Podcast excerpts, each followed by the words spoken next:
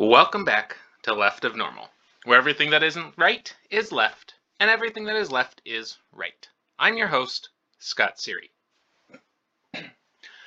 Last week, we took a look at the subtle hints that people give that are often missed by the left of normal person. My wife thought the whole thing was about her, but I made sure not to include her name, and I only laid down some subtle hints that this may or may not have occurred at some point in our relationship. But most of the podcast had specific stories about other people, so I don't know, maybe I missed a subtle hint somewhere. Today's podcast has a little bit more of an abstract feel to it. So if you finish listening and none of it made any sense, please let me know because I'll try to put some more time into converting my thoughts on the matter into actual words that make sense to people that aren't me. the topic is about awareness and how aware the left of normal person is regarding the world around us and our own selves as well. Because the spectrum ranges so widely, I can only speak to my own experiences here. And since I kind of consider myself just left of normal, I'm pretty sure that those farther left will experience a awarity. That's a new word, a awarity. You heard it here first, folks. They'll experience this awarity quite differently. For myself, because I'm an observer, I tend to have a really strong grasp of what's going on around me. Rather than get right into the thick of things, I and, and then draw attention to myself, I'm much more comfortable as a wallflower that watches how other people interact and then I analyze their behavior. And because I've spent much of my life watching and learning how to mimic and mirror the appropriate social norms I've also learned that when you don't draw attention to yourself, you're much like much less likely to get called out for doing it wrong. And this has led me to what I feel is a stronger grasp of what's going around going on around me.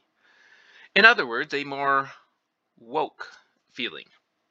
And obviously that word has different connotations these days, but I'm using it kind of in a sense that my eyes are open to seeing how society is functioning, at least in my immediate vicinity.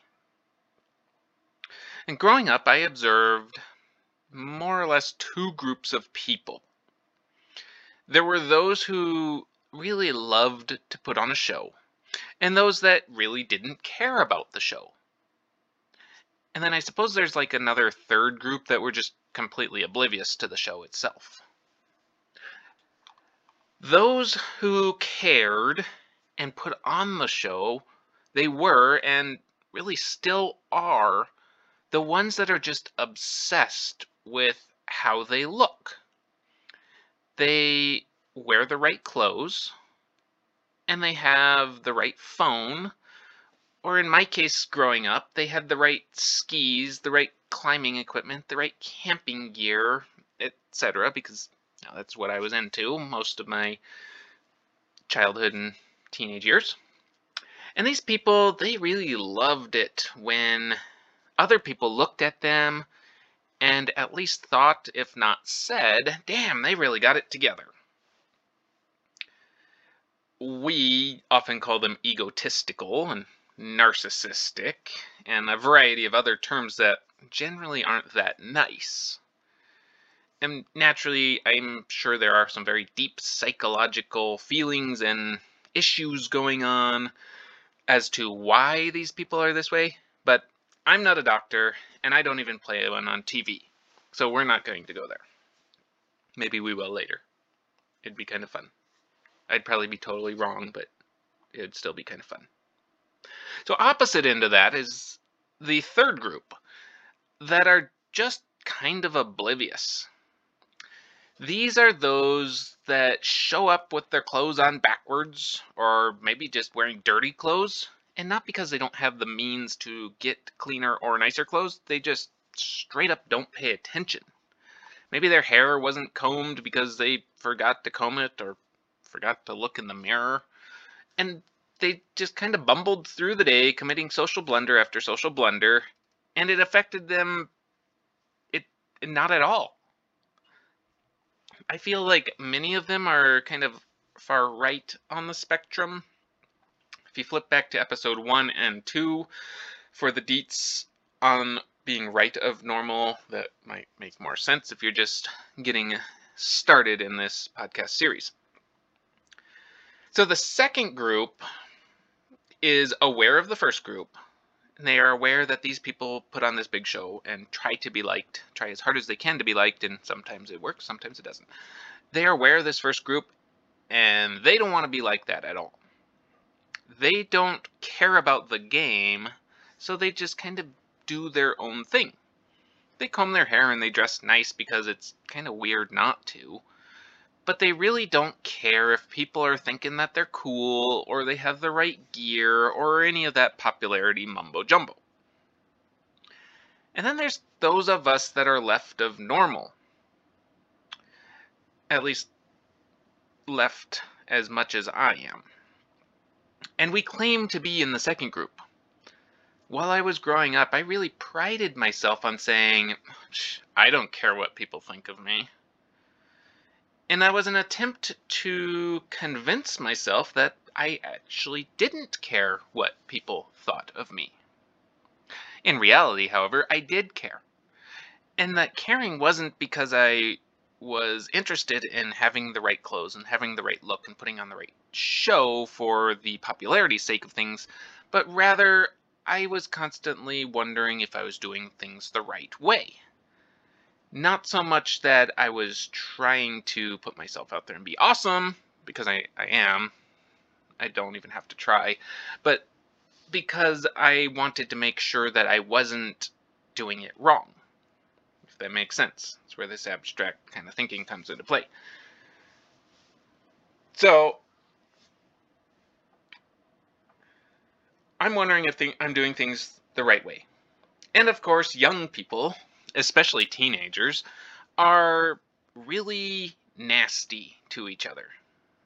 So if you wear the wrong thing, or if you comb your hair incorrectly, or listen to the wrong music like London Symphony Orchestra instead of Ed Sheeran, Sheeran, Sheeran, I don't know. This music sucks.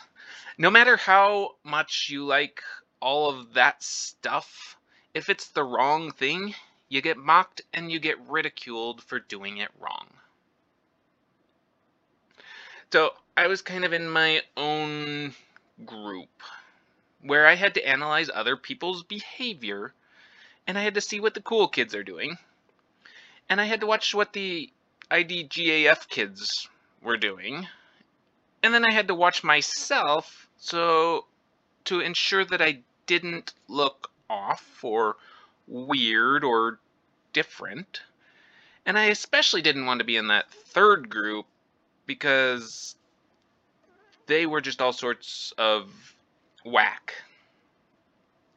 Honestly, this third group is probably the happiest group and the most blissful and carefree because they just don't care. They do what makes them happy.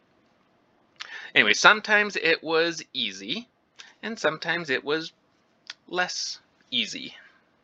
So one story that comes to mind that I still obsess about this over and over and replay it all the time. It's when I was about 13 to 15 years old. I don't remember exactly how old I was, but I do know it was summertime and I was at some sort of youth function at the church.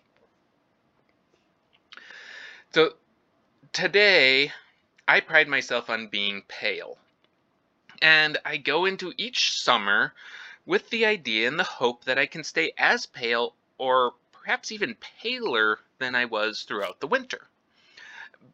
In part because I am a ginger, and even if I could tan, it doesn't look very good on me. And second, skin cancer is a thing, and my dad, who also has a lighter complexion, and he goes in about once a year to have precancer spots removed from his face. So, sun is our enemy for the most part. But back in school, high school, being tan was the thing, and I wanted to do it right. So I attempted to at least get a little bit of color as much as I could. And I discovered that my knees didn't tan. I don't know why, but the little bit of color I was able to get kind of wrapped right around my knees, right in front, two little white spots. And I got just like super obsessed about having pale knees and how they were weird and different and it wasn't how it's supposed to be done. And so I would just try to hide them so people couldn't see them. But I didn't want to wear pants because I hate pants. But I didn't want to also didn't want people to see my knees, so I would sit out on these games and this playtime in order to avoid having the wrong color of knees. Which I obviously did, but I just hide it so people didn't know that I had the wrong color of knees.